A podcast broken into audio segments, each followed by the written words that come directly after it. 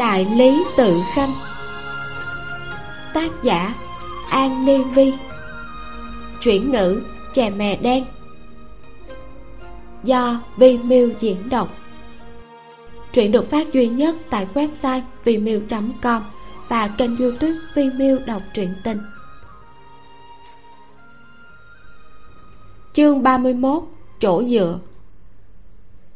Lâm vãn khanh sửng sốt, trên mặt mang theo nụ cười khiêm tốn thường ngày. Sao đại nhân vẫn luôn không tin ti chức vậy? Tô mạch ức yên lặng nhìn nàng, vẻ mặt phức tạp. Ánh mặt trời chói chang, gió thổi vi vu, giữa họ là một con đường băng giá, chỉ có thể đồng thời dừng bước. Một lúc lâu sau, tô mạch ức trầm giọng nói lâm lục sự muốn bản quan tin ngươi nhưng khi nào ngươi mới tin bản quan? Lâm vãn khanh ngẹn lời không nói được gì. Tô mạch ức cười lành nói tiếp. Nếu đã như vậy sau này không cần lâm lục sự bận tâm đến vụ án của tống chính hành nữa. Tô đại nhân kiên quyết nói được thì làm được. Hành động thật đáng kinh ngạc. Cùng lúc với quyết định này lâm vãn khanh bị chuyển đến nơi của đại lý tự thừa phụ trách ghi chép công đường. Công đường khác với phía tô mạch ức, đa số các vụ án đã có nhân chứng và bằng chứng vô cùng thuyết phục. Chỉ còn lại quyết định của phán quan mà thôi. Đột nhiên biến thành công cụ viết chữ, lâm vãn khanh bị chôn vùi trong đống khẩu cung mỗi ngày, nên cảm thấy uất hận trong lòng. Điều khiến cho người ta phẫn nộ hơn là, có rất nhiều lần, lâm vãn khanh nhìn thấy tô mạch ức bước vào thư phòng. Nàng lập tức muốn cầu kiến nhưng lại bị diệp thanh thông báo với vẻ mặt bất đắc dĩ.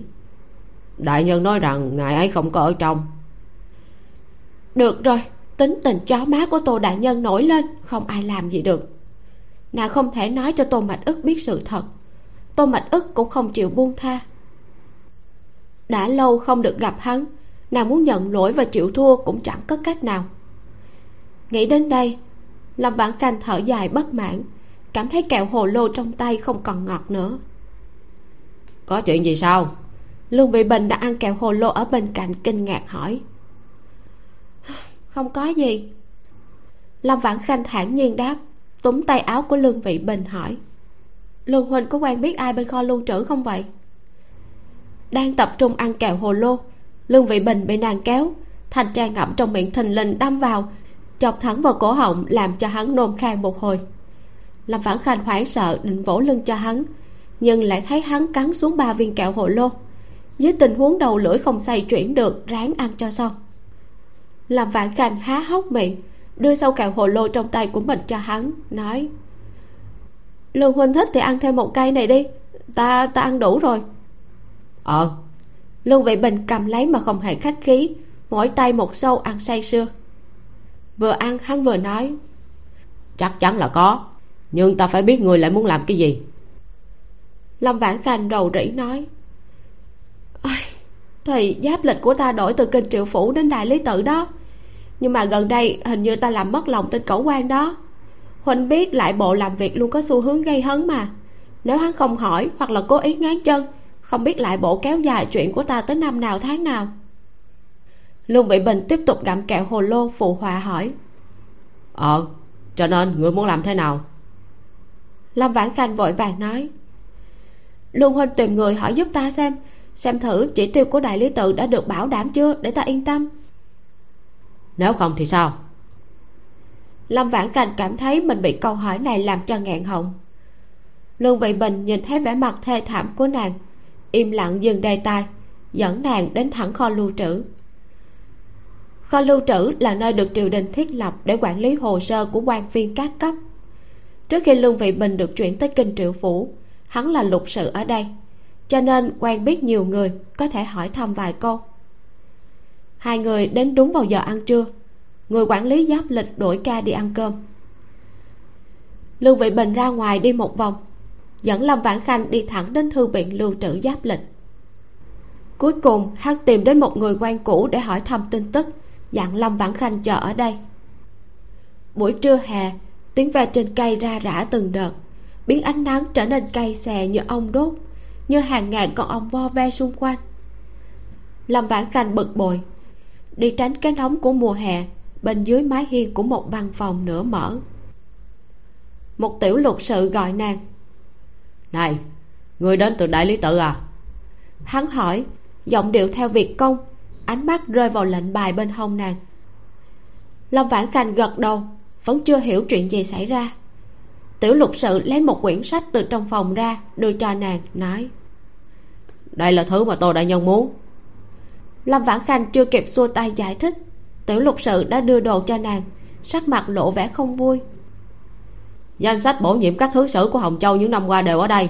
Ta biết đại nhân các ngươi bận rộn công vụ quan trọng nhưng chúng ta cũng phải ăn phải ngủ đúng chứ? Sau khi nổi nóng như muốn vứt đồ cuối cùng hắn xoay người rời đi để lại một bóng lưng bất mãn cho lâm vãn khanh. Lâm vãn khanh, người đang hướng dẫn thay tô đại nhân, không thể hiểu nổi. Cầm quyển sách, ngơ ngẩn tại chỗ một lát mới phản ứng được. Thứ sự của hồng châu ư? Đây không phải là chức quan của tống chính hành trước khi chuyển về thịnh kinh hay sao? Hàng loạt suy nghĩ ập tới, sự tò mò không kìm nén được nữa. Dù sao là người nọ đưa cho nàng nàng không trộm cũng không cướp hơn nữa, nàng vốn là người của đại lý tự, xem một chút, chắc không tính là nhìn trộm bí mật. Lâm vãn khanh vừa an ủi bản thân, vừa nín thở, dở một góc của quyển sách trong tay lên. Ánh mắt lướt nhanh, đọc trang cuối cùng của danh sách. Trước mắt của lâm vãn khanh đột nhiên trống rỗng, suýt nữa là không thể đứng vững. Trong đống chữ cực nhỏ lộn xộn, có một cái tên, tiêu cảnh nham là phụ thân của nàng. Lâm vãn khanh cho rằng mình đã nhìn lầm, đi tới nơi đầy nắng để đọc lại trang cuối cùng, danh sách các thứ sử được bổ nhiệm. Năm thiên khải thứ ba mươi bảy, tiêu cảnh nham trung lan tướng của kim ngô vệ phụng mệnh đảm nhiệm chức vụ thứ sử hồng châu. Giấy trắng mực đen, rõ ràng, rành mạch. Tim lòng vãn khanh như đông cứng giống như bị ai đó đập vào đầu, nhất thời quên cả thở. Tiếng ve rít bên tai, kéo bàn nhĩ như vỡ tung. Lòng bàn tay nàng vuốt ve cái tên quen thuộc, sau đó mơ màng tỉnh lại. Hóa ra, phụ thân cũng từng được bổ nhiệm làm thứ sử hồng châu, kế vị tống chính hành. Nhưng mà, ông không sống đến ngày nhập chức, chết vì một cáo buộc không chính đáng sau đó do cứu trợ thiên tai, triều đình phát hiện ra quan bạc bị làm giả. Hồng châu là địa điểm quan trọng cho các mỏ của các triều đại. Vô số sự kiện vụn vặt quanh quẩn trong đầu. Lâm vãn khanh lờ mờ cảm thấy giữa chúng có một mối liên hệ khó tả nào đó nhưng không thể kết nối với nhau được. Nàng phiền muộn trong lòng, chỉ muốn quay lại đại lý tự đọc lại hồ sơ vụ án của phụ thân, nên nàng không chờ lưu vị bình nữa cầm quyển sách quay trở về. Nhưng vừa rời khỏi kho lưu trữ, nàng nghe thấy tiếng bước chân vội vã sau lưng. Lâm vãn khanh quay đầu lại, phát hiện tiểu lục sự cứng rắn nhét quyển sách cho nàng vừa nãy đang đuổi theo. Giây phút hai người vừa chạm mắt, hắn vẫy tay về phía sau, hai gã sai vặt hùng hổ xông lên. Bọn họ căn bản không nghe lời nàng giải thích, khăng khăng cho rằng lâm vãn khanh giả làm người của quan phủ, cố ý nghe trộm bí mật phá án của đại lý tự muốn đưa nàng đến kinh triệu phủ. Hai bên bắt đầu tranh chấp. Phía bên kia, lương vị bình hỏi thăm tin tức xong, đi ra ngoài tìm lâm bản khanh. Nhìn thấy thế nên có lòng muốn ngăn cản. Bóp một tiếng, một cái tác vang dội. Lương vị bình ôm mặt mình không tin nổi. Hắn gầm rú nhào lên, cuộc tranh chấp biến thành ẩu đả. Ngay sau đó, một đồng liêu đến lấy quyển sách cho đại lý tự chạy tới nhận ra lâm vãn khanh và muốn khuyên nhủ. Bóp một tiếng, không biết ai lại ăn thêm một cái tát. Vì thế cuộc ẩu đả đơn giản biến thành một đám đồng quần nhau túi bụi. Sau mấy ngày không gặp, lâm vãn khanh và tôn bạch ức rốt cuộc đã gặp nhau. Nhưng lần này có một hàng rào gỗ thật dày ở giữa hai người. Hắn ở bên ngoài, còn lâm vãn khanh ở bên trong trong nhà lao u ám và ẩm mốc của kinh triệu phủ, tô đại nhân nhìn nữ nhân trước mặt mình, quần áo sọc sạch đầu bù tóc rối, đang ngồi xổm trong góc tường, quay lưng về phía hắn, lặng lẽ moi đất. Tôn bạch ức tức giận đến mức thái dương nhảy thình thịch. Hôm nay, hắn muốn vào cung diện thánh. Mới đi đến vĩnh hưng phường thì thấy diệp thanh hoảng hốt chạy tới báo tin nói rằng đại lý tự và kho lưu trữ đã tập hợp một đám đông để đánh nhau. Kinh triệu phủ bắt giữ tất cả những người có liên quan. Ban đầu, hắn chỉ kinh ngạc. Dù sao, diện thách cũng quan trọng hơn. Hắn định trễ chút mới đến xử lý. Nhưng diệp thành nói cho hắn biết, người cầm đầu là lâm vãn khanh. Tôn bạch ức chạy đến kinh triệu phủ ngay lập tức. Bản thân là đại lý tự khanh nhưng đến nhà lao không phải để thẩm án, mà để bảo lãnh người.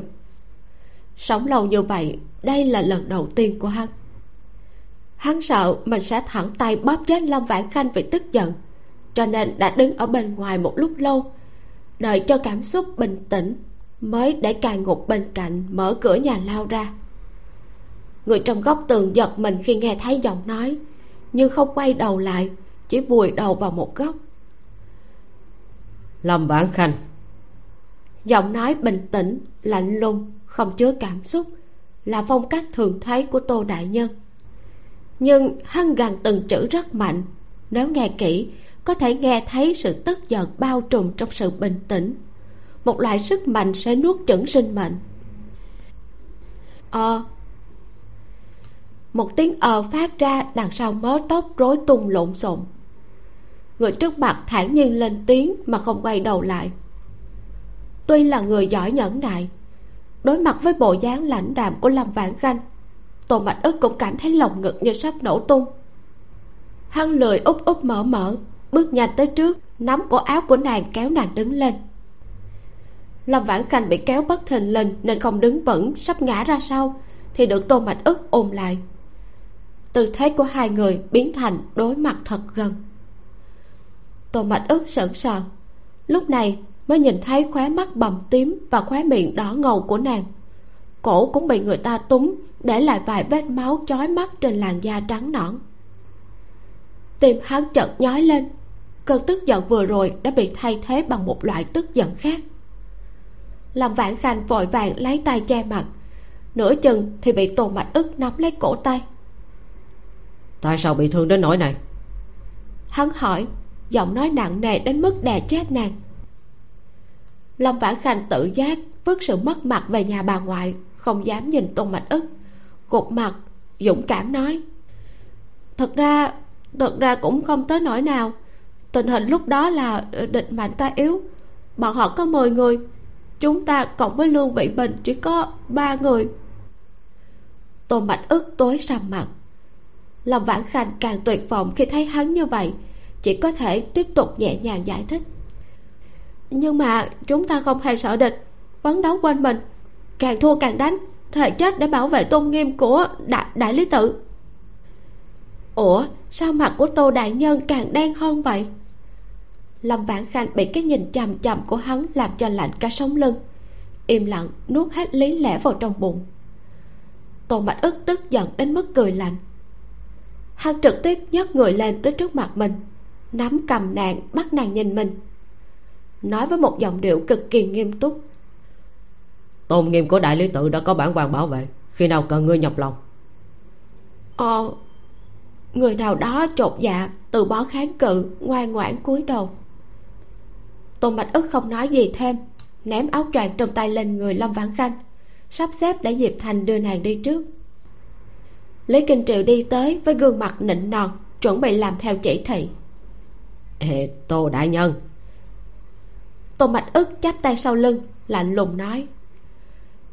Ban ngày ban mặt mà một đám người tụ tập đánh nhau lý đại nhân cảm thấy tính chất của vụ án này như thế nào? Lý kinh triệu lập tức hiểu ý của tôn bạch ức nghiêm mặt nói. Ác liệt thật sự ác liệt. Đồng bào tương tàn bất nhân bất nghĩa. Về lâu dài chắc chắn dẫn tới sự suy vong của thiên hạ lòng người không chất phát tôn bạch ức gật đầu. Ừ. Lý kinh triệu nghĩ như thế nào về vụ án này? Lý kinh triệu cúi đầu khom lưng trên mặt mang theo nụ cười nhợt nhợt như thường lệ. Đương nhiên chỉ có đại lý tự mới có thể xử lý vụ án như thế này. Tô mạch ức không nói chuyện xoay người nhìn về phía bên kia nhà lao trống rỗng nói như vô tình. Nhà lao của kinh triệu phủ chật kín người những người của kho lưu trữ ta đại nhân thông cảm cho sự khó xử của bản quan lý kinh triệu lật đật tiếp lời chắp tay vái lại rồi bắt đầu thu xếp việc chuyển giao. Ừ làm phiền lý kinh triệu thông báo cho viên ngoại lang của kho lưu trữ. Tô mạch ức dừng lại giọng điệu bình thường nói. Để tránh việc thiên vị bản quan không thể xét xử vụ án này một mình cho nên mời hắn cùng thẩm vấn. Người bảo hắn đích thân tới đại lý tự chương 32 chuyến thăm ban đêm. Ra khỏi kinh triệu phủ, tô mạch ức đến tử thần điện diện thánh. Quá giờ tuất mới quay trở lại đại lý tự. Gió đêm ấm áp làm lung lay ngọn nến trên bàn. Bóng dáng tập công văn trong tay hắn cũng đông đưa. Bên trong tập công văn này là thân phận giả do thành triều đế tạo ra cho hắn, giúp hắn đến hồng châu điều tra vụ án sau khi tỳ nữ trong phủ của tống chính hành nhìn thấy con dao ngắn mà triệu di nương để lại, đã nói cho tôn mạch ức rằng quặng dùng để rèn con dao này được sản xuất ở hồng châu. Khác với các mỏ chính thức khác, mỏ ở hồng châu không chỉ sản xuất vàng, bạc, đồng, sắt, mà còn sản xuất một loại khoáng sản gọi là ô tư. Loại quặng này cực kỳ cứng, chém sắt như chém bùn, rất lý tưởng để chế tạo vũ khí trên chiến trường tuy nhiên, do sự quý hiếm của loại khoáng sản này quặng ô tư được khai thác bởi triều đình hàng năm, trừ phi được ban thưởng, sẽ không xuất hiện trong dân gian. Một con dao ngắn như vậy xuất hiện trong phủ của tống chính hành. Chắc chắn chứng minh quan hệ khó lý giải của ông ta với mỏ hồng châu một lần nữa. Bạc và vũ khí luôn là huyết mạch của triều đình. Một trong hai thứ này có thể làm lung lay nền tảng của cả một quốc gia hơn nữa, hiện nay tống chính hành liên quan đến cả hai.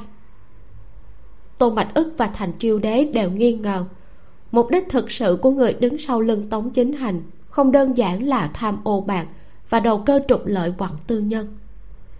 Nếu như đổi 20 vạn lượng bạc lấy lương thực, không tính ngựa, cũng đủ để duy trì một đội quân 4 vạn người trong vòng một năm. Nếu không nhờ vụ án bạc giả do lũ lụt gây ra khiến cho âm mưu bị phơi bày. Không biết hoạt động của chúng còn tiếp tục tới khi nào.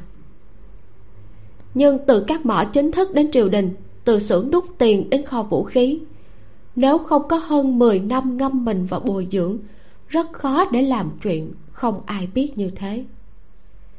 Vì vậy tô mạch ức nghi ngờ có người âm thầm bố trí từ rất sớm.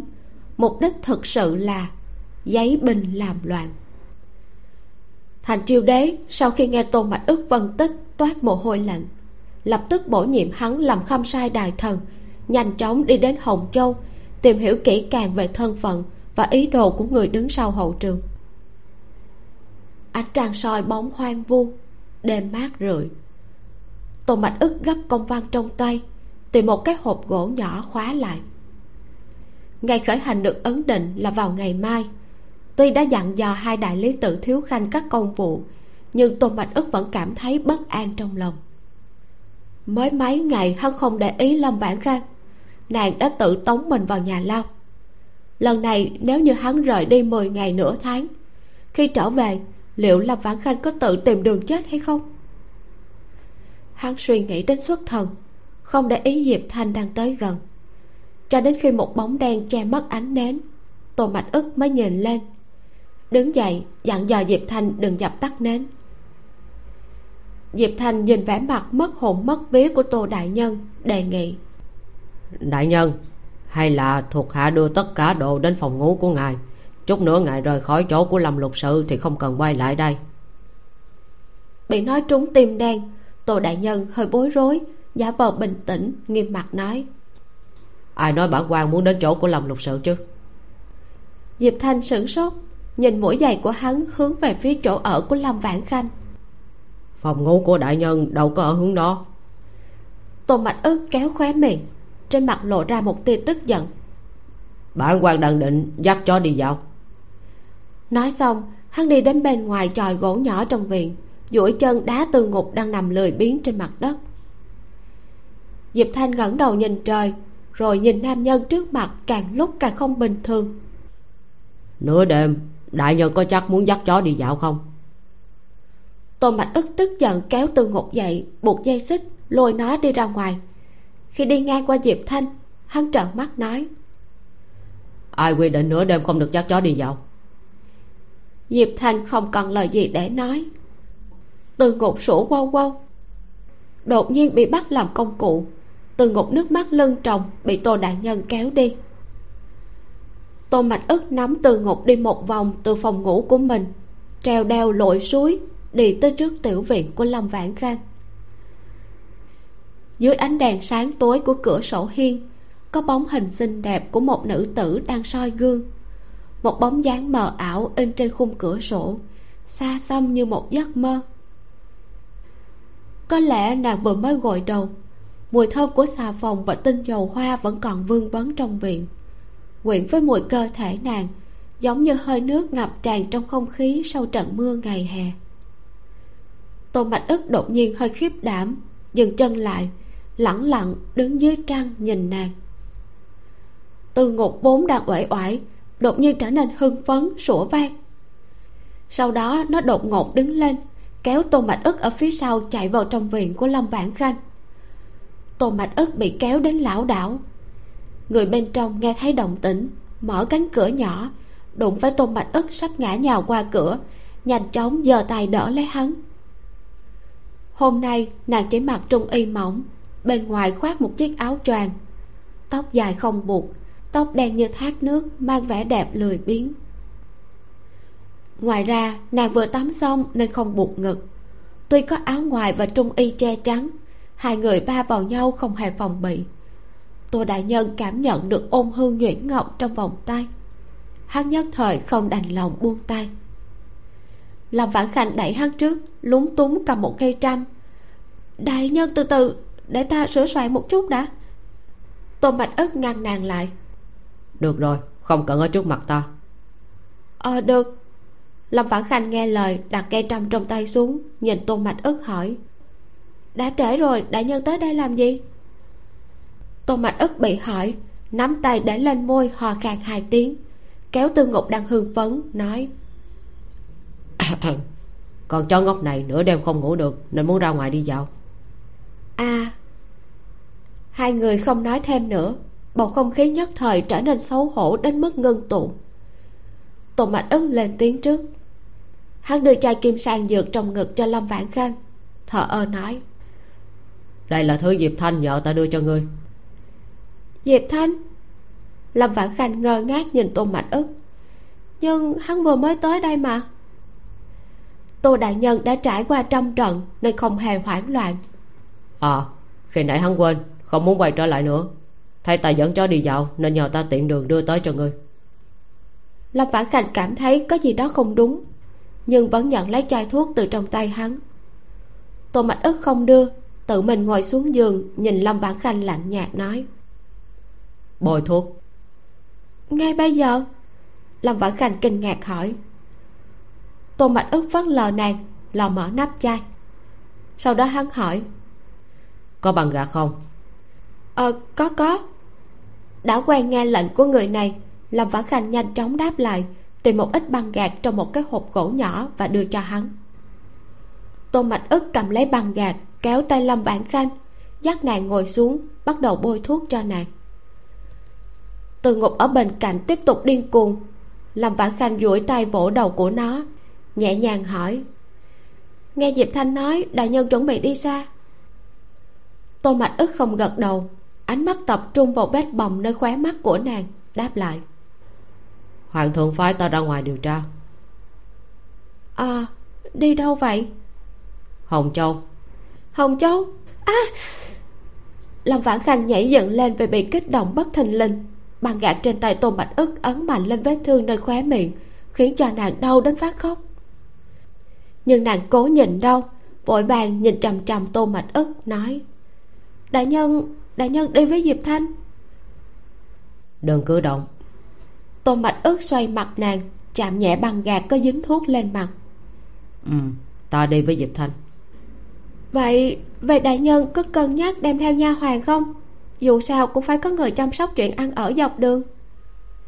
Tô mạch ức không ngừng bôi thuốc hờ hững nói. Ừ hoàng thượng đã sắp xếp một nha hoàn cho bản quan. Nhưng mà nha hoàn của hoàng thượng đâu có biết điều tra vụ án. Làm vãn khanh đỏ mặt không thể ngồi yên được. Tô mạch ức lại phải đẩy nàng ngồi lên giường. Ý đồ rõ ràng đến như vậy nếu hắn lại giả vờ không hiểu thì coi như là cố tình quá mức rồi. Tô mạch ức dừng động tác vẻ mặt tối tăm nhìn lâm vãn khanh. Hắn hỏi muốn đi sao? Dạ muốn. Người trước mặt gật đầu lia lịa dưới ánh nến hiện lên cặp mắt sáng ngời. Tim tô mạch ức đập lệch một nhịp. Hắn âm thầm dời mắt đi chỗ khác cúi đầu thay bằng gạt. Đại nhân. Không nhận được câu trả lời lâm vãn khanh thử gọi hắn nghiêng đầu lại gần. Tại sao muốn đi gương mặt tôn mạch ức vô cảm nắm cái cầm đang tới gần đẩy ra xa hơn tiếp tục bôi thuốc. Ừ, bởi vì ta không muốn nghe lời nói dối. Vừa bắt đầu giọng nói của tôn mạch ức đã ngắt lời nàng. Thái độ của hắn vẫn kiên định như cũ không chịu lùi bước. Xem ra tối nay tôn bạch ức đặc biệt tới tìm nàng.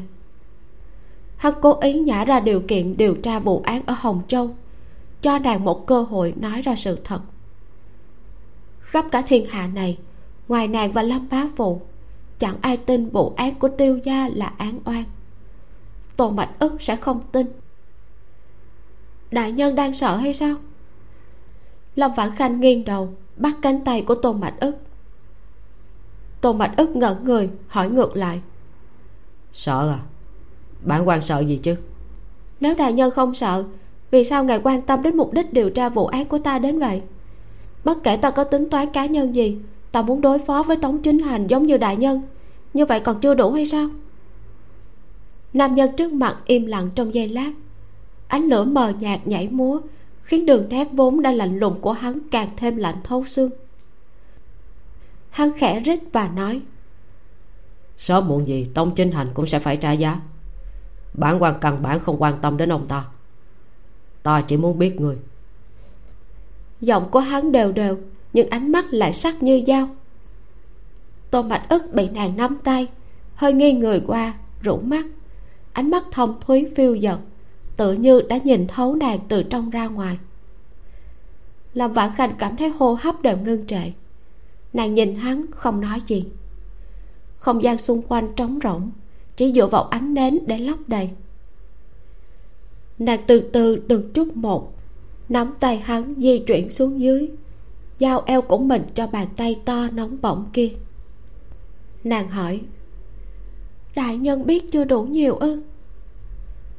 Mềm mại như nước, đó là âm thanh khi nữ nhân phục tùng hoang ái mới có. Nữ tử trước mặt hơi cúi thấp cầm cụp mi rũ mắt, giữa đôi chân mày hiện lên vẻ quyến rũ khó cưỡng tôn mạch ức bỗng cảm thấy lòng bàn tay hơi nóng, muốn tránh ra. Nhưng bị nàng ôm eo lại gần hơn một tấc. Hương thơm của nàng thật nhẹ nhàng. Giữa hai người chỉ cách một lớp quần áo mỏng manh. Hương thơm vừa tắm xong, giống như đôi bàn tay quyến rũ, bao phủ hắn khắp nơi. Ông thầm len lỏi vào hơi thở của hắn, hòa quyện vào nhau, gợi cho người ta tất cả sự mềm mại và ngọt ngào tôn bạch ức cảm thấy mình nóng rang. Từ bụng dưới truyền đến ngực, từ ngực về lại bụng dưới. Có một dòng chảy hỗn loạn bên trong cơ thể, tác động không thể kiểm soát được đến sự tỉnh táo mà hắn đã cố gắng duy trì. Hắn nắm lấy eo của lâm vãn khanh, muốn đẩy nàng ra. Nhưng chưa kịp đẩy, thì một tiếng ngâm khe khẽ mềm mại của nữ nhân vang lên, mang theo hơi nước mờ ảo bàn tay mới vừa rồi còn đang âm thầm dùng lực. Đột nhiên mất bình tĩnh, biến thành lòng bàn tay dịu dàng vuốt ve. Nàng tự như một hài tử được hưởng lợi, kiêu ngạo vì được nuông chiều càng làm nghiêm trọng hơn. Tôn bạch ức nghiêng đầu, dựa vào lý trí cuối cùng. Nhưng mà môi nàng đã chờ nơi đó. Khi lướt hoa cầm hắn, giống như một cơn gió nóng ẩm trong đêm hè. Làn gió bỏ qua dòng chảy của hồ nước gây ra càng nhiều gợn sóng không thể kiềm chế. Trong cơn bão như vậy, hắn run rẩy không ngớt, hô hấp dồn dập không thể bình tĩnh lại. Hương vị hấp dẫn xung quanh hắn dường như đã xâm chiếm sự tỉnh táo sáng suốt của hắn. Lời từ chối tới bên miệng thì biến thành tiếng thở dốc khàn khàn. Nghe thật là xấu hổ. Đại nhân, nàng cũng thở hổn hển hơi thở thơm ngát tấp nập bên vành tay. Có tiếng nước nở trầm thấp trong giọng nói, giống như tiếng rên khe khẽ khi bị hắn bắt nạt tàn nhẫn. Lạch cạch một tiếng tiếng đại nhân giống như một khúc củi rơi vào dầu nóng. Chỉ cần chạm nhẹ, ngọn lửa thảo nguyên sẽ biến thành một cơn gió lốc, không thể kiểm soát được. Ánh mắt của tôn mạch ức tối sầm lại, dùng sức siết lấy vòng eo xoay người đặt người ở dưới thân mình. Một tia bối rối hiện lên trong mắt nàng nhưng nhanh chóng biến mất. Tô mạch ức chăm chú nhìn nàng một lúc lâu sau mới nói. Người có biết mình đang làm gì không? Lâm vãn khanh gật đầu không che giấu. Ta đang dụ dỗ đại nhân. Tô mạch ức nghe vậy vẻ mặt không đổi nhìn nàng lạnh lùng giọng nói khàn khàn. Có hữu dụng không lâm vãn khanh mỉm cười. Không thử thì làm sao biết được? Chương 33 dây dưa. Tô mạch ức không nói thêm lời nào, chỉ đè eo nàng, áp sát vào người nàng. Không chủ động, cũng không từ chối. Đêm trăng tĩnh lặng, ánh nến tí tách. Giữa hai người chỉ có tiếng thở gấp gáp. Người tới ta đi, không ai nhường ai nhưng lâm vãn khanh chưa bao giờ là người tình nguyện bỏ cuộc.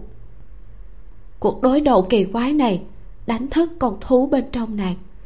Vì vậy, nàng dứt khoát chống nửa người trên của mình lên, ngửa đầu hôn lên môi của tô mạch ức. Không phải là sự cám dỗ thoáng qua, cũng không phải là làm cho có lệ.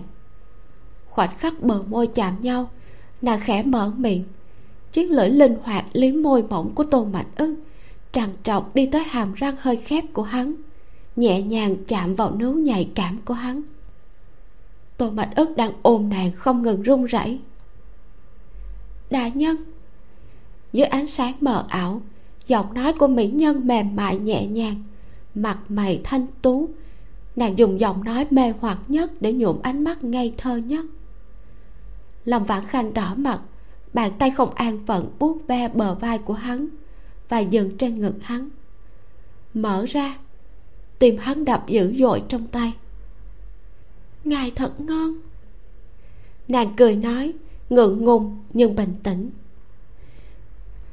Cổ tay đột nhiên bị siết chặt. Tô mạch ức nắm bàn tay đang có ý tiếp tục châm lửa trên người nam nhân. Nàng quay sang một bên theo bản năng, vừa nâng đùi lên thì chạm vào vật cứng dưới bụng của nam nhân là kích thước và nhiệt độ mà nàng quen thuộc. Lâm vãn khanh thoáng chốc có được sự tự tin động tác trở nên càng rỡ hơn. Lâm vãn khanh. Tô bạch ức lạnh giọng quát dừng lại vẻ mặt nghiêm nghị giơ bàn tay không an phận của nàng lên trên đầu. Vật cứng phía dưới của hắn để trên cái bụng mềm mại của nàng một cách khó khăn.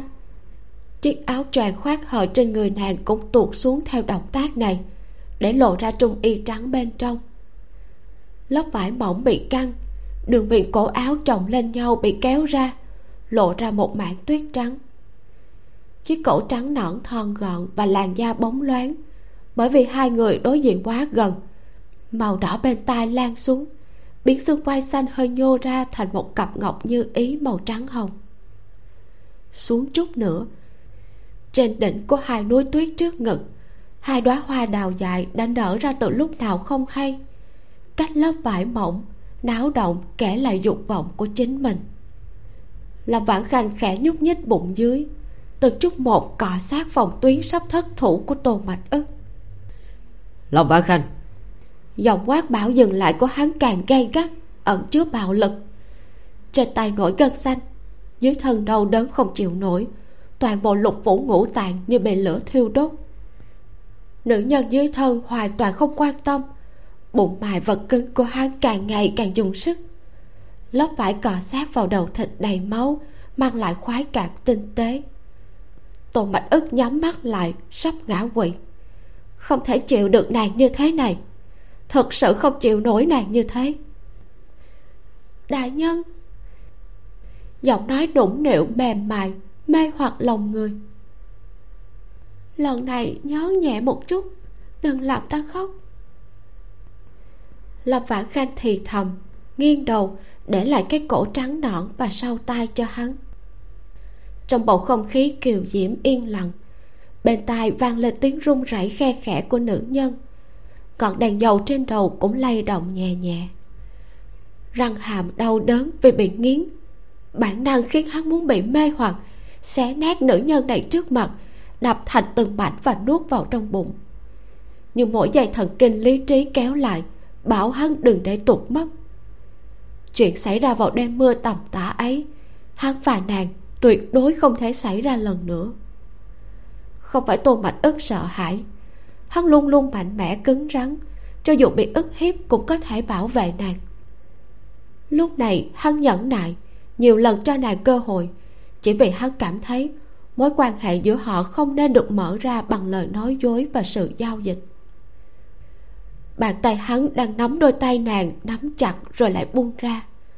Tôn mạch ức nghiến răng trầm giọng nói. Đừng lên. Dù đôi tay đang bị khống chế của mình chợt nhẹ đi nhưng lâm vãn khanh vẫn không hề động đậy. Đại nhân! Nàng mở miệng giọng nói ngạc nhiên nghi ngờ và thất vọng nhẹ.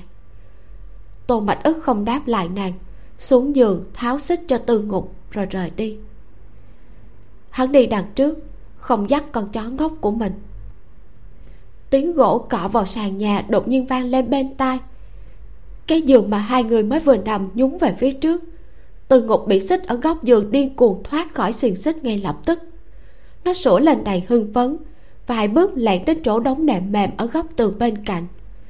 Nơi đó có một con chó nhỏ màu trắng, mở đôi mắt ngái ngủ khi nghe tiếng động thình linh nhìn thấy một con chó đen to lớn đứng trước mặt. Nó hoảng sợ đến mức cụp đuôi nhe răng. Tư ngục cẩn thận đi từng bước nhỏ ve phải cái đuôi bên cạnh tiểu bạch. Sau đó nó cúi xuống ngửi mông của tiểu bạch, rồi trực tiếp cưỡi lên mà không hề xấu hổ. Ở ngoài cửa, người nào đó vừa rồi cũng đè lên người khác, sắc mặt đen như đáy nồi. Hắn gần như quyết tâm giết con chó đi tới túm chân sau của tư ngục, lôi nó đi. Đêm trở lại tĩnh mịch, mây trôi cô đơn, trăng sáng lung linh. Cùng một vầng trăng tròn, soi sáng đại lý tự trầm lặng. Hai con người có tâm sự đầy cõi lòng, mất ngủ cả đêm. Ngày hôm sau, tô mạch ức bước lên xe ngựa đến hồng châu trước khi trời sáng, như thể cố tình tránh người phiền toái nào đó xe ngựa lộc cọc, đường gặp ghềnh tô mạch ức dựa vào thành xe nghỉ ngơi. Mở mắt ra thì mặt trời đã lên cao. Hắn kêu diệp thanh dừng lại. Sáng sớm mùa hè, chim hót líu lo. Tô mạch ức xoay người nhìn xung quanh. Không thấy thịnh kinh đâu cả. Hắn ngơ ngẩn, chợt nhận ra là mình đang làm gì, không khỏi ảo não vì chờ mong. Thật sự đã trúng cổ của nàng hắn cười lạnh, vén áo bào lên xe ngựa, tiếp tục lên đường. Tô mạch ức không chịu nổi bụi bặm, cho nên đặc biệt dặn dò, dọc đường không cần vội vàng. Mỗi một khoảng thời gian phải dừng xe để lau chùi và sắp xếp lại. Cứ đi rồi dừng như vậy, hắn và diệp thanh mới đến được biên giới của lạc châu vào lúc mặt trời sắp lặn. Nếu không muốn ngủ ở nơi hoang vắng đêm nay, hai người phải đi thêm một canh giờ nữa tô mạch ức dặn diệp thanh tăng tốc. Xe ngựa bắt đầu chạy chưa được vài dặm thì nghe một tràng tiếng hí. Diệp thanh dừng xe đột ngột.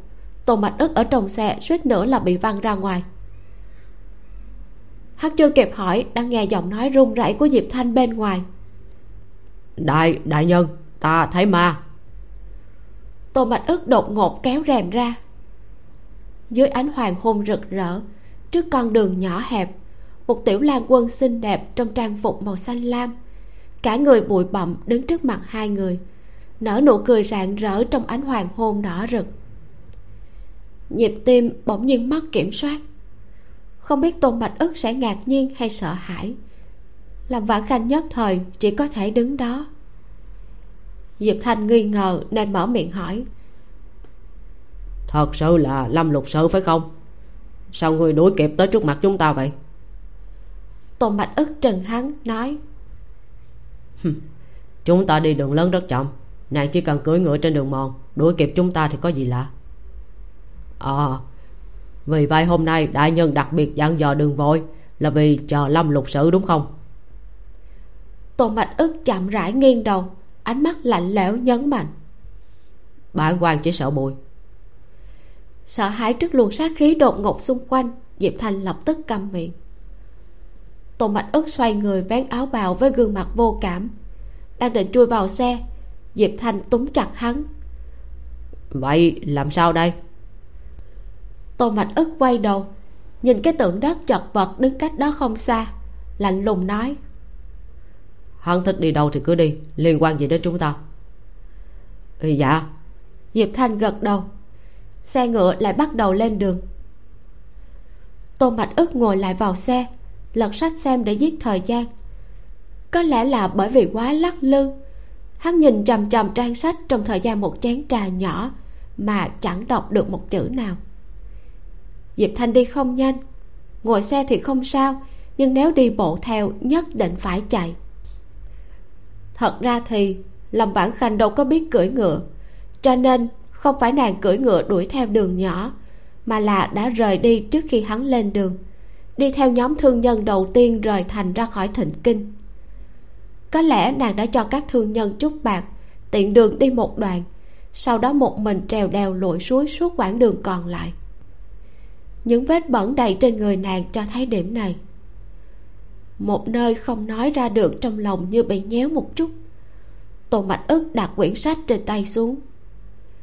Nàng muốn tới hồng châu đến vậy ư? Tối hôm qua bị lăn lộn một trận, bị từ chối mà vẫn không từ bỏ ý định, dứt khoát chạy theo. Nàng là một nữ tử. Tuy nói thường xuyên giả nam, nhưng không phải là không có sai sót.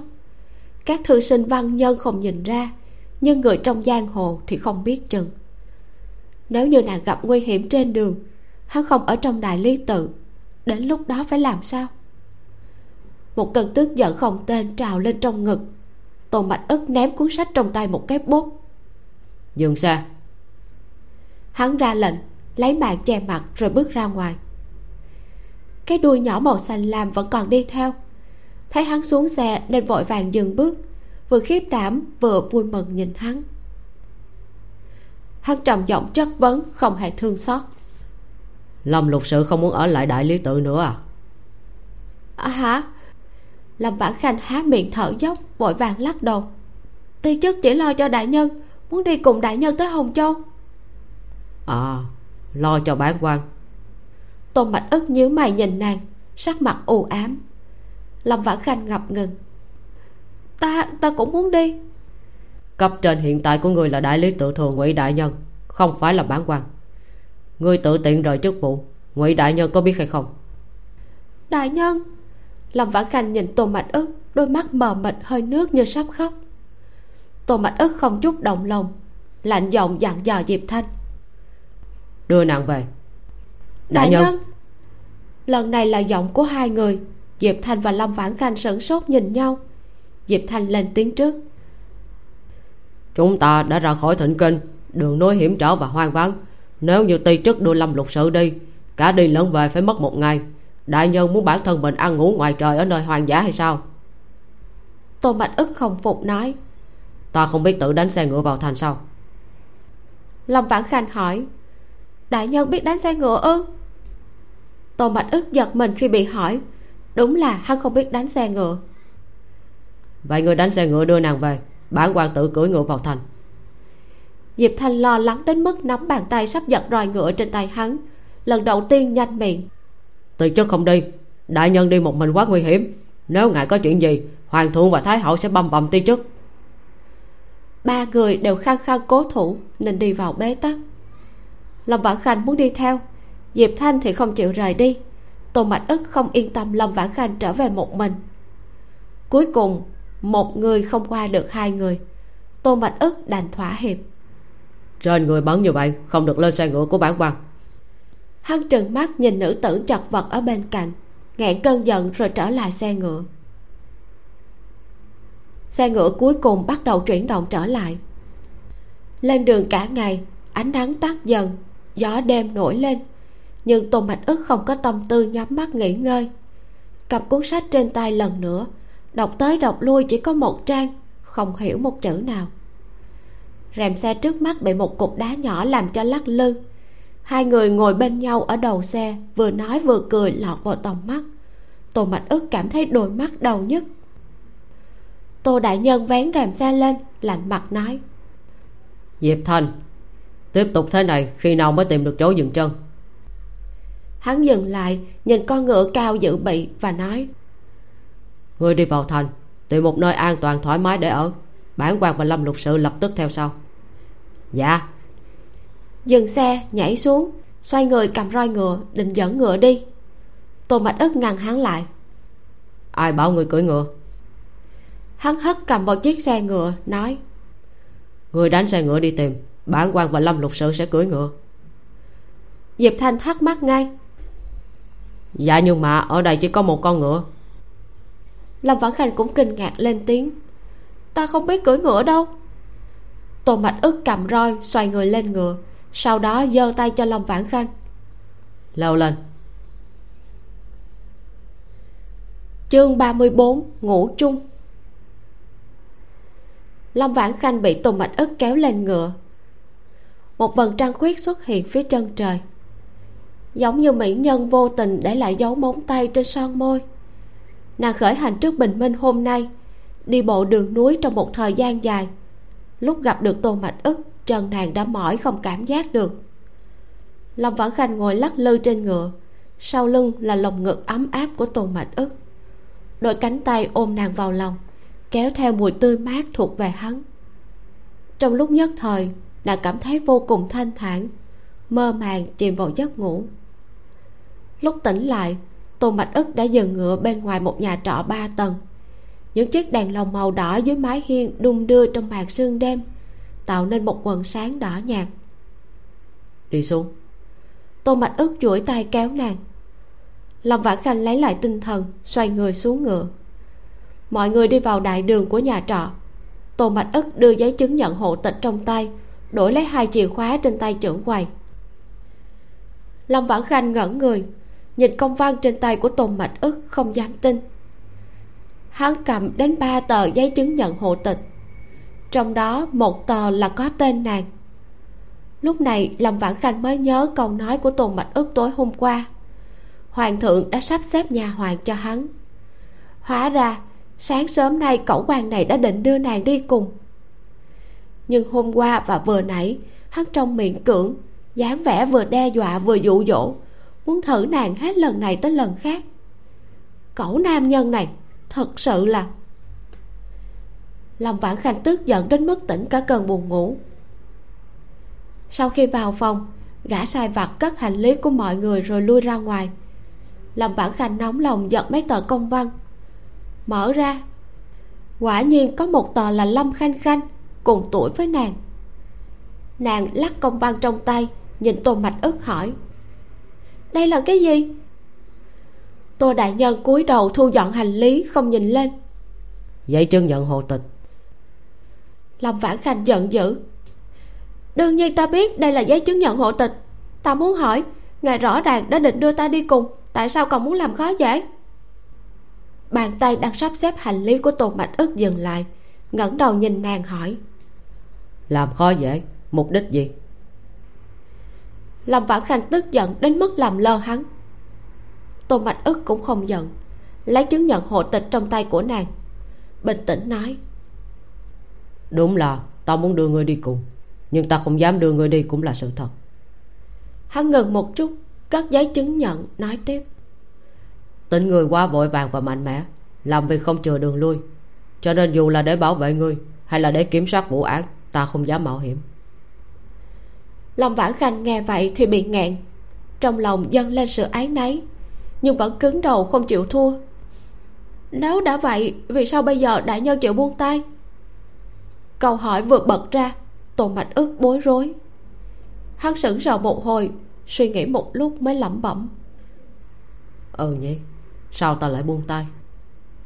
Giọng điệu tự như tự dẻo hỏi ngược lại mình. Hai người đều không nói gì thêm bầu không khí nhất thời có chút xấu hổ. Lâm vãn khanh rời mắt khỏi tôn mạch ức một cách không được tự nhiên quay đầu nhìn gian phòng ngủ. Đây là một căn phòng ngủ đơn giản thoải mái ở cửa ra vào có một cái bình phong, một giá treo quần áo. Bên trong là một trường kỷ và vài giá gỗ để đựng đồ. Ở mỗi góc đều có một ngọn đèn hình quả dưa rơi xuống đất. Dựa vào tường là một chiếc giường gỗ đỏ thật lớn. Khoan đã. Ánh mắt đảo quanh giường lại quay về. Lâm vãn khanh nhìn đồ đạc trong phòng một lần nữa. Sau khi xác nhận chỉ có một chiếc giường, biểu tình của nàng nhất thời trở nên có chút khó nói cẩu quan này sẽ không có sở thích đặc biệt gì đó chứ. Đưa tới miệng thì không muốn ăn chẳng lẽ cưỡng đoạt mới là khẩu vị của hắn? Đừng có nghĩ lung tung. Giọng nói chính trực của tô đại nhân đúng lúc cắt ngang dòng suy nghĩ quanh co của người nào đó. Trên giấy chứng nhận hộ tịch ngươi là tiểu thiếp của ta ngủ phòng riêng sẽ dễ dàng nảy sinh nghi ngờ. À bị nhìn thấu suy nghĩ xấu xa lâm bản khanh gật đầu nhưng nghĩ lại thì cảm thấy càng không đúng. Vì sao lại là tiểu thiếp? Không thể là nha hoàng hay sao? Tô mạch ức liếc nhìn nàng, nói. Lần này thân phận của ta là chu giật phát, làm trong kho vũ khí của triều đình. Hoàng thượng phát hiện phía sau người này không trong sạch, có liên hệ bí mật với tống chính hành. Giữ lại chưa đụng tới hắn là vì muốn lợi dụng thân phận của hắn, đi đến mỏ hồng châu để làm việc việc này có liên quan gì đến nha hoàng? Tô mạch ức vươn tay búng vào trán nàng tức giận nói. Người này có thanh danh đam mê tổ sắc cho dù ra ngoài đem theo nha hoàng cũng là muốn ngủ chung chỉ bằng hợp thức hóa. Lâm vãn khanh xoa cái trán đỏ bất mãn nói. Vì sao không làm chính thê nhất định phải là tiểu thiếp? Tôn mạch ức suýt chút nữa là bị dáng vẻ tính toán chi ly của nàng làm cho tức cười hắn ho nhẹ hai tiếng rồi nói. Đến hồng châu người của mỏ chắc chắn sẽ đưa nữ nhân cho ta. Thứ nhất là để cài tai mắt thứ hai để thăm dò ta. Nếu như ta dẫn theo chính thề làm sao khóc lóc kể lễ để giúp ta chặn hoa đào chứ? Hay thật cẩu quan này tính toán kỹ như vậy tại sao không đến hộ bộ nhập chức xử lý quốc khố luôn đi? Lâm vãn khanh được sắp xếp rõ ràng chợt nhận ra như thế đành gật đầu thán phục. Đi cả ngày đường tổ mạch ức cũng không nghỉ ngơi, rửa mặt thay xiêm y, đẩy cửa rời đi. Lúc gần đi thì bị lâm vãn khanh chặn lại. Đã trễ thế này, đại nhân còn muốn đi đâu? Tô mạch ức tưởng nàng sợ ở một mình, an ủi. Ta ở trong phòng của diệp thanh bên cạnh. Hôm nay ta đã hẹn với vài người mà triều đình cài vào hồng châu để tìm hiểu tình hình trước. Nếu như người mệt mỏi thì ngủ trước đi lâm vãn khanh sững sờ xoay người nhìn chiếc giường duy nhất ở trong phòng. Tô mạch ức không để bụng khẽ mỉm cười nói đêm qua chẳng phải còn dính chặt trên người của ta bây giờ còn bờ bịch ở đây. Lâm vãn khanh ngạn lời nói thật là có lý nàng không cách nào bác bỏ được. À này ta đã kêu gã sai vặt chuẩn bị nước tắm cho ngươi không cần chừa cho ta ta tắm ở bên phòng của diệp thanh. Lâm vãn khanh người bị đề phòng giống như kẻ trộm hoa, hơi bực mình. Tô mạch ức khép cửa, đi sang phòng khác. Gã sai vặt mang nước nóng cho lâm vãn khanh, đồng thời chuẩn bị khăn tắm và đậu tắm. Hôm nay lâm vãn khanh đi vội vàng, lại lên đường một mình, cho nên căn bản không đem theo quần áo để thay. Nàng bất đắc dĩ đành phải lục hành lý của tô mạch ức. Thật ngạc nhiên có ba bộ trang phục nữ trong hành lý của hắn. Từ áo ngoài đến trung y, từ váy đến áo choàng. Thậm chí còn chuẩn bị hai bộ áo ngủ dễ thay đổi và một số trang sức tinh xảo và son phấn dành cho nữ tử. Lâm vãn khanh cảm thấy lòng bàn tay nóng lên, nhanh chóng đóng nắp hành lý của tô mạch ức, dùng hai tay ấn vào lòng ngực đang đập thình thịch. Không ngờ, cẩu quan này khi cẩn thận cũng có chút đáng yêu nàng đứng ngẩn ngơ trong chốc lát, duỗi tay vỗ gương mặt nóng bừng, sau đó mới cầm một bộ trung y và áo ngủ, đặt lên bình phong trước thùng tắm, cởi quần áo, nhấc chân bước vào thùng tắm. Tiếng nước ràn rạc tràn ra khỏi thùng văng xuống sàn, tạo thành tiếng động âm ao lâm vãn khanh nhanh chóng ổn định thân mình vảnh tai nghe động tĩnh sát vách. Nàng không biết nhà trọ này có cách âm hay không nàng chủ động dụ dỗ tô mạch ức là một chuyện. Đối với loại trêu chọc vô tình này làm vãn khanh cảm thấy nên bớt chút thì tốt hơn. Đỡ cho người nề nếp như tô đại nhân cảm thấy nàng không đứng đắn. Lâm vãn khanh đặt tay lên thành thùng một lúc, đảm bảo mình sẽ không phát ra âm thanh ám muội nào nữa, mới khẽ thở dài, thoải mái dựa vào thành thùng. Hơi nước nóng mờ mịt bốc lên, khiến nàng vốn đã mệt mỏi mí mắt càng thêm trùng xuống. Suy nghĩ bắt đầu bay đi mất kiểm soát, đặt lên người nam nhân ở sát vách đang thảo luận công sự. Tô mạch ức có thể thỏa hiệp, điều mà lâm vãn khanh không ngờ tới. Nàng liều mạng đi theo, thực chất là định lì lợm bám theo, quyết đu cho tới cùng. Nếu tô mạch ức thật sự trở mặt muốn đưa nàng về, nàng chẳng thể làm gì khác hơn nàng chợt nhớ tới lời tô mạch ức vừa nói. Không cho nàng đi là vì bảo vệ nàng, đồng thời cũng kiểm soát toàn bộ vụ án.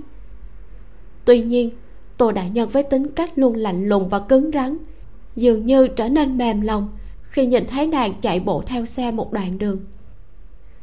Vừa rồi không hiểu rõ, hiện tại yên tĩnh lòng vãn khanh mới mơ hồ cảm giác. Tối hôm qua, tô đại nhân buồn bực có phải vì có thêm nguyên nhân là nàng không thẳng thắn và không tin tưởng hắn hay không? Trong lòng nàng phiền muộn, mở mắt ra, ánh mắt không nhịn được rơi xuống bộ áo ngủ trên bình phong. Chiều dài, kích thước, màu sắc đều là những gì mà nàng thích. Tô mạch ức không truy cứu quá khứ của nàng, cho phép nàng đi theo điều tra, thậm chí còn chuẩn bị thân phận và hành lý tất cả những điều này không chỉ là trả ơn cứu mạng. Có lẽ còn kèm theo tâm tư mà chính hắn chưa ý thức được. Tựa như sự thỏa hiệp bất thình lình hôm nay. Nói đến cùng, có lẽ không muốn nhìn nàng thất vọng mà thôi. Hô hấp của lâm vãn khanh ngưng trệ, cảm thấy một khối thịt mềm trong lòng bị níu lại. Sự nóng nảy vừa rồi biến thành áy náy. Nàng rầu rĩ thở dài vùi mình vào trong nước.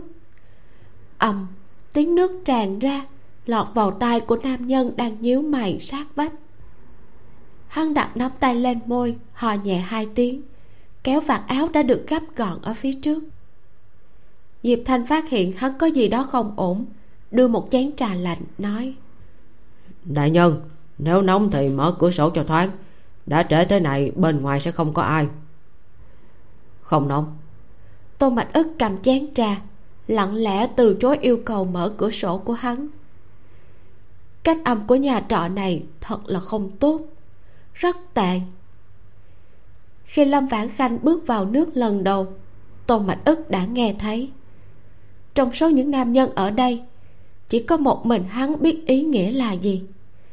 Vì vậy, lúc người khác nghiêm túc bàn luận chính sự, tô đại nhân lại cảm thấy mình tức ngực, khó thở tai đỏ bừng. Để tránh cho mình làm chuyện không nên trước mặt cấp dưới tô mạch ức kết thúc cuộc thảo luận với lý do đã quá muộn. Hắn tắm trong phòng diệp thanh, giải thích cụ thể vấn đề của chuyến đi lần này, cho đến khi xác định không còn tiếng ồn ào nào từ phòng bên cạnh, hắn mới sửa lại quần áo, quay trở về phòng. Trong phòng yên tĩnh, ánh sáng yếu ớt phát ra từ khe cửa tô mạch ức nhẹ nhàng gõ. Bên trong ban lên một tràng hỗn độn.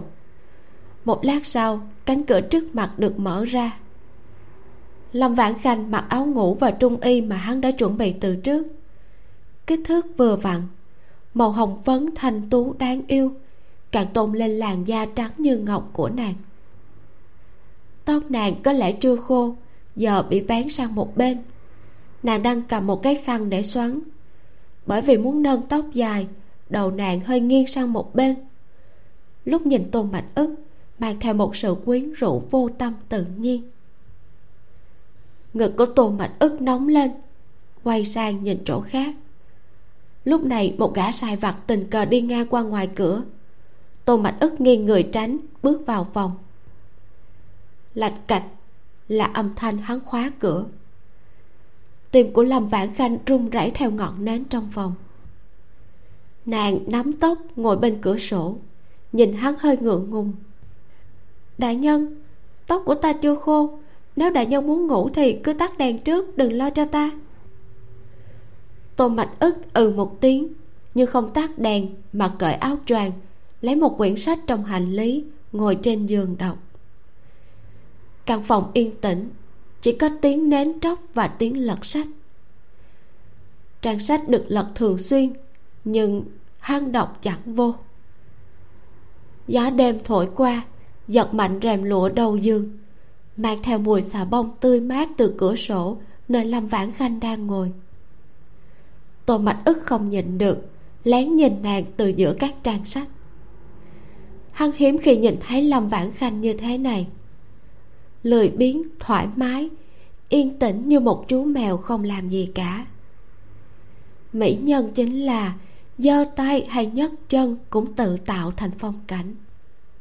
Ví dụ như lúc này, nàng chỉ thản nhiên ngồi nghiêng trên ghế mỹ nhân, dựa vào thành cửa sổ, thân hình tạo thành một vòng cung tao nhã, giống như một cái bình đuôi phượng thượng hàng.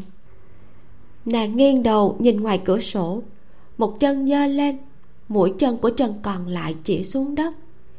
Giày thêu trượt khỏi chân, lộ ra gót chân bóng loáng mịn màng. Cả người nàng trở thành một đóa sơn chi trắng trong bình đuôi phượng, khiến cho người ta không khỏi nhìn vài lần. Tô đại nhân luôn tự hào về việc ngồi trong lòng mà vẫn không loạn. Bỗng nhớ tới, mình muốn cưỡi ngựa chung với nàng vào buổi tối, thật ra chỉ là tìm một lý do dùng tay để đo món đồ thủ công quý hiếm này mà thôi. Đại nhân. Lâm vãn khanh đột ngột quay đầu lại bốn mắt nhìn nhau. Tô mạch ức lại cầm cuốn sách trên tay lên. Hử? hắn trả lời không ngẩng đầu. Nàng hỏi tóc của ta khô rồi ngài muốn tắt đèn chưa? Tô mạch ức ngẩn người một hồi mới đặt sách sang một bên. Được ngọn nến vụt tắt. Chương 35 Hồng Châu. Lâm Vãn Khanh lê giày theo, Nhẹ nhàng đi tới. Tô Mạch ức lặng lẽ dịch vào trong, Chừa một khoảng trống cho nàng. Móc ngọc trên giường đung đưa, Phát ra tiếng động rất nhỏ. Lâm Vãn Khanh nằm bên cạnh Tô Mạch ức. Cửa sổ phòng đã đóng. Rèm giường cũng buông xuống. Lâm Vãn Khanh biết Tô Mạch ức không thích ánh sáng khi ngủ, Cho nên nàng không để đèn ngủ. Nhà trọ đã xây nhiều năm, Sàn nhà bằng gỗ, Có người đi qua sẽ phát ra tiếng kêu cót két, Làm mất đi cơn buồn ngủ vốn nên có. Nam nhân bên cạnh hít thở nhẹ nhàng, Nhẹ tựa như là không có. Nhưng Lâm Vãn Khanh biết hắn chưa ngủ. Không biết dũng khí đến từ đâu. Nàng há miệng, Phát ra vài âm thanh từ cổ họng, Gọi. Đại nhân. Không có ai trả lời nàng. Lâm vãn khanh đợi một lúc, cao giọng lên hai phần, lại kêu đại nhân. Giống như chợt nhớ tới tấm ván gỗ ngoài cửa, khiến cho lòng người rung lên. Người bên cạnh thở dài một tiếng, rồi nhẹ giọng mắng không ngủ được thì đi ra ngoài gác cửa. Lâm vãn khanh biểu môi. Cũng may nàng đã quen với tính tình chó má của người này, nên không cảm thấy bực. Chỉ mở to mắt, nhìn màn đêm trống trải, hỏi. Chẳng phải đại nhân muốn biết vì sao ta quan tâm vụ án của tống chính hành đến thế sao? Không ai trả lời nàng. Câu hỏi trở thành tự hỏi tự đáp. Lâm vãn khanh nắm chặt tay rồi thả lỏng dưới chân. Thong thả nói bởi vì hắn hại chết người nhà của ta. Nàng nghe thấy giọng nói giả vờ bình tĩnh của mình rung lên. Tô mạch ức hỏi người nhà của người đã qua đời. Ừ. Lâm vãn khanh gật đầu. Tô mạch ức không hỏi thêm. Bầu không khí yên lặng màn đêm như mực sóng nước sôi trào cuốn người ta vào vòng xoáy. Bóng tối dường như tiếp thêm can đảm cho nàng. Lâm vãn khanh bắt đầu. Nàng hơi quay sang đối diện với tô mạch ức. Mở đầu câu chuyện, cẩn thận hỏi, đại nhân có sợ bóng tối không? Tô mạch ức dường như khẽ khịt mũi, một lát mới chậm rãi nói, khi còn nhỏ rất sợ, cho nên luôn muốn để đèn. Lần nào mẫu thân cũng chờ ta ngủ mới tắt đèn rời đi lâm vãn khanh hâm mộ. À thật là tốt. Nhưng mà sau này ta đã học cách tự tắt đèn. Giọng điệu lãnh đạm giống như mỗi câu tô mạch ức nói về quá khứ rất là bình thường. Nhưng lâm vãn khanh nghe thấy sự chua xót. Người bên cạnh dừng một chút mới nói tiếp. Bây giờ ta không sợ bóng tối. Lâm vãn khanh mơ hồ cảm thấy mình chạm phải vết thương của tô mạch ức nàng nhất thời hơi khó xử, vội vàng nói. Khi còn nhỏ, ta cũng rất sợ bóng tối. Bởi vì ta cảm thấy khi mình ngủ, linh hồn sẽ chạy khắp nơi. Nếu không có ánh sáng thì sẽ không tìm thấy đường về. Cho nên lúc ngủ, mẫu thân sẽ nắm tay ta. Bà nói, nắm như vậy thì ta có thể tìm được đường về nhà. Có tiếng cười ngượng nghịu trong đêm tối. Người nào đó dường như đang chế giễu sự ngu ngốc của chính mình vậy bây giờ ngươi không sợ à? Hắn hỏi, giọng điệu nghiêm túc. Lòng vãn khanh ngẫm nghĩ, lắc đầu. Không sợ. Từ lúc người nhà của ta rời đi, ta cảm thấy có thể trở về thế giới này hay không cũng chẳng có gì khác biệt. Mỗi lần chìm vào giấc ngủ, ta lại hy vọng linh hồn của mình có thể bay tới nơi bọn họ đang sống. Nhưng mà, ta chưa lần nào tìm thấy bọn họ cả nàng hít mũi, duỗi tay lau khoai mắt hơi ướt, ngượng ngùng cười nói, sau này tao mới biết, khi con người ngủ, linh hồn sẽ không chạy đi đâu hết. Giọng nói bị phân tán, biến mất theo gió, không tìm thấy chút dấu vết. Thật lâu không có người trả lời nàng. Lâm vãn khanh cho rằng tô mạch ức đã ngủ. Nàng nhẹ nhàng trở người nằm yên hai tay âm thầm ấn vào tuyến lệ đã ướt. Mở to hai mắt, nhìn chằm chằm đầu giường, không thấy gì. Chợt, một bàn tay ấm áp đưa qua. Đó là một bàn tay bóng loáng và khô ráo, đủ lớn để ôm trọn tay nàng trong lòng bàn tay. Sự truyền nhiệt độ dày đặc biến thành một luồng nhiệt, làm cay mắt vào mũi của nàng vẫn là cái giọng đều đều ngang tàn ấy cứng ngắc không thăng trầm chẳng có vẻ gì là đang an ủi người khác. Trong bóng tối tô mạch ức nắm tay nàng nói ngủ đi ta sẽ đưa người trở về. Xe ngựa lọc cọc trên con phố dài đông đúc mặt trời lên cao đổ những vết lốm đốm giữa rèm xe lâm vãn khanh đặt gương đồng trong tay xuống. Rầu rĩ nhìn tô đại nhân đang nhắm mắt nghỉ ngơi thở dài một hơi. Nàng cất tiếng hỏi đại nhân chu đại nhân của kho vũ khí là người mù hả? Cái gì? Tô mạch ức bị câu hỏi đột ngột này làm cho kinh ngạc chợt tỉnh lại. Lâm vãn khanh lắc gương đồng trong tay nhíu mày nói nếu hắn không phải người mù sao loại nữ tử có ngoại hình thế này trở thành ái thiếp của hắn được? Tô mạch ức nhìn gương mặt trang điểm sặc sỡ và thô tục của lâm bản khanh, không biết nói gì hơn. Phấn và son môi mắt đều do tô mạch ức chuẩn bị cho nàng. Ngay từ đầu, lâm vãn khanh còn cảm thấy tô đại nhân rất tỉ mỉ, suy nghĩ chu đáo. Nhưng sau khi hắn vẽ lông mày và trang điểm cho nàng, lâm vãn khanh thật sự muốn ném mấy cái thứ này xuống cống hắn vốn rất ít tiếp xúc với nữ tử, hơn nữa là không hiểu tình cảm nam nữ, không dịu dàng. Vì vậy, gu thẩm mỹ của hắn đối với đồ trang điểm của nữ tử thật sự không diễn tả được. Sau môi có màu hồng tươi và bóng nhờn chỉ kẻ mày có màu đen sẫm nhất, phấn hồng là màu đỏ nhất. Cho dù đánh nhạt cỡ nào, thì hai gò má của lâm vãn khanh cũng đỏ rực như mông khỉ. Ta lau sạch nha lâm vãn khanh cẩn thận dò hỏi sợ chọc tô đại nhân bận rộn nãy giờ không vui. Tô mạch ức do dự. Nhưng mà không có son phấn thì có quá một mạc hay không? Có vẻ không giống lắm. Làm gì có. Lâm vãn khanh vội vàng thêm ít lửa vỗ ngực đảm bảo. Sủng thiếp ở trong tâm không phải do trang điểm thật sự ta đã nắm chắc tinh hoa rồi. Tô mạch ức còn hơi chần chờ lâm vãn khanh dứt khoát cúi người lại gần, chớp đôi mắt trong veo nhìn hắn thật đáng thương.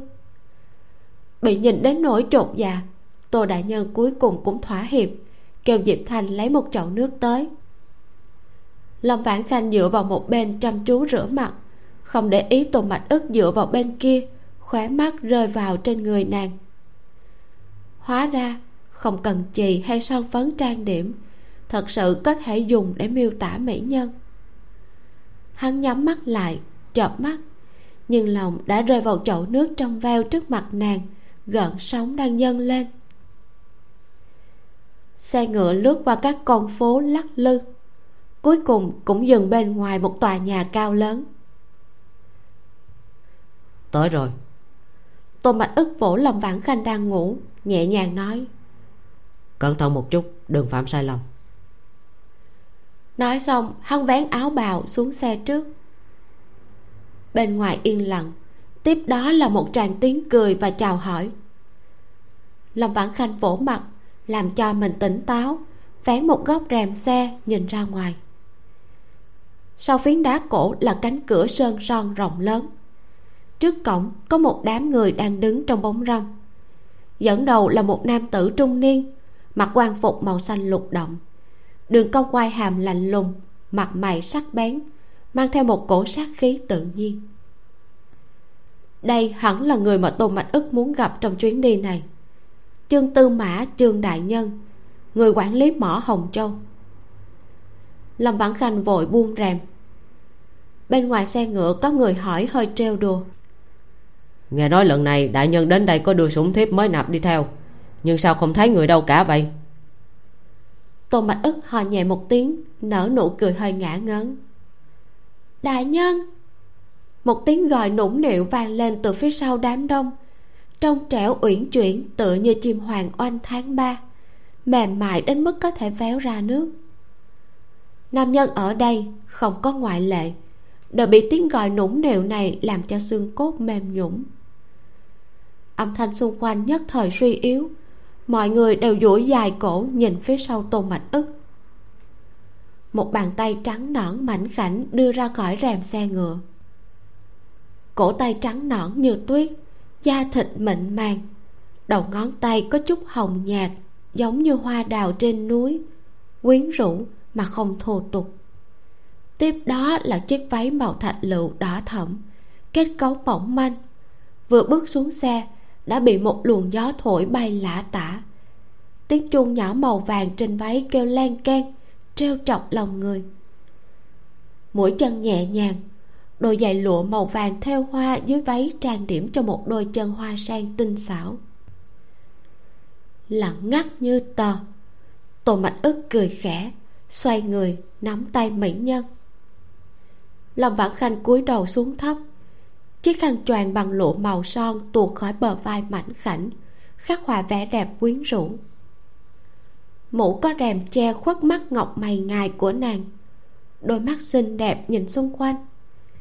Nhưng đôi khuyên tai bằng vàng có gắn hồng ngọc trên thùy tai cứ lắc lư không ngừng.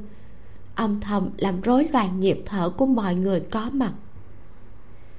Nàng nương vào lực của tô mạch ức, thuận thế dựa vào lòng hắn nghe tiếng hít hà liên tục như ý muốn. Lâm vãn khanh tự hào với màn mở đầu này, ngẩng đầu tìm ánh mắt của tôn mạch ức. Hắn cũng đang rủ mắt nhìn nàng, mặt mày tươi cười, không che được khao khát lãng mạn của mình. Trong lòng lâm vãn khanh rất phục, thầm nghĩ cẩu quan này thay đổi thành kiểu ăn chơi sa đọa, thoạt nhìn cũng không tệ lắm. Trêu chọc lòng người không biết có phải do tôn mạch ức nhìn thấy nàng thất thần hay không? Làm vãn khanh cảm thấy eo mình bị người véo nhẹ, bất giác phát ra một tiếng ưng ánh mắt của nam nhân ở đây nhìn tôn mạch ức ngoài khách khí, còn cực kỳ hâm mộ. Cũng may, còn có một trương tư mã có kiến thức rộng rãi để ổn định tình hình. Hắn nhìn hai người dính chặt vào nhau trước mặt, cười nói khó trách chu đại nhân đến muộn hai ngày so với thời gian đã sắp xếp ban đầu. Ta cho rằng đi đường mỏi mệt. Hiện giờ xem ra e là do mỏi mệt ban đêm nên chậm trễ hành trình ban ngày, đúng không? Tô mạch ức cười nhưng không đáp. Dáng vẻ người biết ta biết, không cần lắm lời. Trương tư mã cười to, đưa hai người vào trong phủ. Trong chuyến đi đến hồng châu lần này trương tư mã đặc biệt sắp xếp cho hai người ở trong trương phủ. Trên danh nghĩa là đáp ứng lễ nghĩa của chủ nhà, tiếp đãi long trọng. Nhưng tôn mạch ức biết, quan trường ở hồng châu rất nguy hiểm. Một bức thư tay xuất phát từ tống chính hành không đủ để xua tan nghi ngờ của đám người này. Trương nhân làm vậy vì muốn giữ người bên cạnh để tiện thăm dò. Mọi người đi theo hành lang của phủ nhà thủy tạ ven sông đến một hậu viện có bức tường cao và hải đường thưa thớt. Lâm vãn khanh lờ mờ nghe thấy tiếng nước chảy róc rách đang định hỏi thì nghe trương nhân cười nói. Ngoài khoáng sản đa dạng địa nhiệt của hồng châu cũng phong phú cho nên trong các nhà giàu hầu như mọi nhà đều thiết kế suối nước nóng cho phòng ở hậu viện. Trong khi nói chuyện các thị nữ đã dẫn hai người vào sương phòng lâm vãn khanh cảm thấy có một khu vườn nhỏ lộ thiên ở phía sau bốc khói trắng xóa. Những bông hoa, đá và ngọc lục bảo phản chiếu trong đó, tựa như vùng đất thần tiên. Một người quê mùa chưa từng trải đời như nàng, kinh ngạc đến mức cầm sức rơi xuống. May mắn là có mũ rèm che lại. Tô mạch ức vẫn bình tĩnh, chỉ gật đầu cảm tạ. Trương mố đây không quay lại chu huynh nữa ánh mắt của trương nhân đảo qua tô mạch ức khó khăn lắm mới rơi trên người của lâm vãn khanh khiến nàng hơi mất tự nhiên. Chu huynh đã vất vả trên đường suối nước nóng này là nơi tốt nhất để tẩy trần và thư giãn.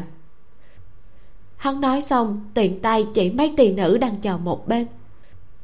Đây là những thị nữ mà trường mổ sắp xếp cho chu huynh hay là để bọn họ hầu hạ chu huynh tắm gội thay quần áo rồi nghỉ ngơi nha tô mạch ức thấp giọng cười rộ trong âm thanh kèm theo một nửa dục vọng, một nửa phong túng.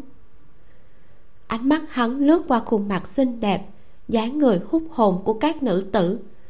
Cuối cùng, rơi vào đỉnh tuyết kiêu hãnh của một cô nương trong số đó với nụ cười phong lưu. Ngay sau đó, lâm vãn khanh cảm thấy đầu ngón tay đang ôm eo mình của tô mạch ức đột nhiên dùng lực, véo một cái, khiến cho nàng phải kêu lên tiếng kêu bất ngờ là âm thanh của không khí cọ sát từ cổ họng và mũi. Có chút bất mãn trong tiếng hờn dỗi và sự uất ức vừa phải. Trương nhân ngẩn người, quay đầu nhìn nàng. Lâm vãn khanh quay lại nhìn tôn mạch ức. Thấy hắn đang nhìn mình với vẻ mặt nghiêm trang lạnh lùng. Ánh mắt tràn đầy vẻ không hài lòng vì bị mất hứng thú. À nhiệm vụ chính trong chuyến đi của nàng là giúp tô đại nhân ngăn chặn hoa đào. Tất cả là do suối nước nóng và sương phòng ở đây quá sang trọng, nàng bị sốc nên quên bán mất chuyện chính. Một cảm giác đau buồn và phẫn uất len lỏi giữa hàng chân mày của lâm vãn khanh. Bàn tay hồng hào để cho nam nhân nắm chơi đùa, lúc này chọc vào ngực của tôn mạch ức. Tiểu nương tử chu miệng, nũng nịu nói từ trước đến nay, đại nhân tắm rửa đều do khanh khanh hầu hạ, sao bây giờ lại đổi người khác? Tôn mạch ức nghe vậy, trên mặt lộ vẻ không vui, lạnh mặt chuẩn bị răng dậy. Lâm vãn khanh đuổi kịp tình hình, cảm xúc sắp òa khóc đã vào vị trí. Trương nhân ở bên cạnh hơi xấu hổ khi nhìn thấy như thế. Hắn chỉ biết chu đại nhân mê nữ sắc, không ngờ tiểu thiếp đi theo lại là một bình giấm. Lần đầu gặp mặt làm mất lòng người có thể thổi gió bên gối không phải là phương án tốt. Vì thế hắn vội vàng ngăn tôn mạch ức nở nụ cười làm lành nói à tiểu phu nhân hiểu lầm rồi. Ý của trường mố là để những thị nữ này hầu hạ chu huynh và tiểu phu nhân tắm kết thúc tập 8 tập truyện này không thể nào không khen tác giả an ni vi và tô đại nhân được. Tác giả an ni vi viết truyện hát văn, nhưng mà xây dựng nhân vật có chiều sâu, và đặc biệt là nam chính, mặc dù có bản năng rất là mạnh, nhưng không hề bị hội chứng tinh trùng lên não. Câu truyện vừa bảo đảm chặt chẽ, mà vẫn bảo đảm các cảnh nóng được rải đều đặn. Tô đại nhân thì phải nói là có định lực kinh người bị người mình thích câu dẫn đến mức khủng khiếp như vậy mà đại nhân vẫn có thể kéo lý trí của mình trở về lại. Và mình cực kỳ thích lý do khiến tô đại nhân giữ vững lý trí của mình. Hắn nhẫn nại, bởi vì hắn cảm thấy mối quan hệ giữa họ không nên được mở ra bằng lời nói dối và sự giao dịch. Câu này cho thấy rõ ràng tô đại nhân đã sẵn sàng cho một mối quan hệ sâu sắc hơn, nghiêm túc hơn với lâm vãn khanh chứ không phải chỉ đơn giản là xúc cảm về thể xác nữa. Từ đầu tập truyện này cho đến khi hết tập truyện, chúng ta có thể thấy được sự quan tâm sâu sắc và tinh tế của tô mạch ức dành cho lâm vãn khanh. Mở đầu truyện, tô mạch ức đã hỏi, lâm lục sự muốn bản quan tin ngươi, như khi nào ngươi mới tin bản quan? Đây không chỉ là đơn thuần đòi hỏi sự tin tưởng từ lâm vãn khanh, mà mình cảm thấy nó còn là muốn nàng mở lòng ra, muốn được chia sẻ với nàng. Sau đó thì nghe tình lâm vãn khanh đánh lộn. Tô mạch ức lập tức bỏ việc vào cung diện thánh qua một bên mà chạy ngay đến kinh triệu phủ để bảo lãnh người.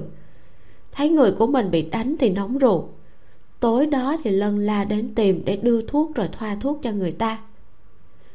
Ngoài mặt thì giả vờ làm khó dễ, không cho nàng đi theo đến hồng châu. Nhưng mà lại cố tình đi chậm để nàng đuổi theo kịp và chuẩn bị tất cả hành trang và giấy tờ cần thiết sẵn cho nàng.